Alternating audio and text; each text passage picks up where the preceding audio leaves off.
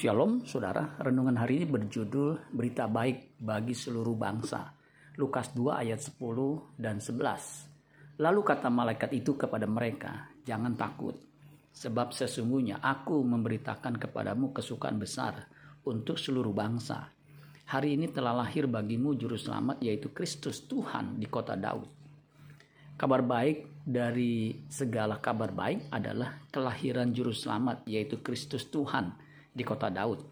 Tidak ada berita yang paling ditunggu-tunggu oleh manusia berdosa selain kabar baik ini. Allah yang berada di tempat yang maha tinggi turun ke dunia di tempat yang rendah yaitu kandang domba. Ia turun supaya kita bisa naik ke sorga. Itulah kabar baik sesungguhnya.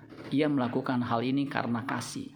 Yohanes 3 ayat 16 sampai 19. Karena begitu besar kasih Allah akan dunia ini sehingga ia telah mengaruniakan anaknya yang tunggal, supaya setiap orang yang percaya kepadanya tidak binasa, melainkan beroleh hidup yang kekal. Sebab Allah mengutus anaknya ke dalam dunia bukan untuk menghakimi dunia, melainkan untuk menyelamatkannya oleh dia. Barang siapa percaya kepadanya, ia tidak akan dihukum. Barang siapa tidak percaya, ia telah berada di bawah hukuman, sebab ia tidak percaya dalam nama anak tunggal Allah. Dan inilah hukuman itu, terang telah datang ke dalam dunia, tetapi manusia lebih menyukai kegelapan daripada terang, sebab perbuatan-perbuatan mereka jahat. Terimalah Kristus yang adalah Allah yang maha tinggi menjadi sama dengan manusia untuk membawa kita semua ke rumah Bapa yang kekal di sorga. Amin buat firman Tuhan.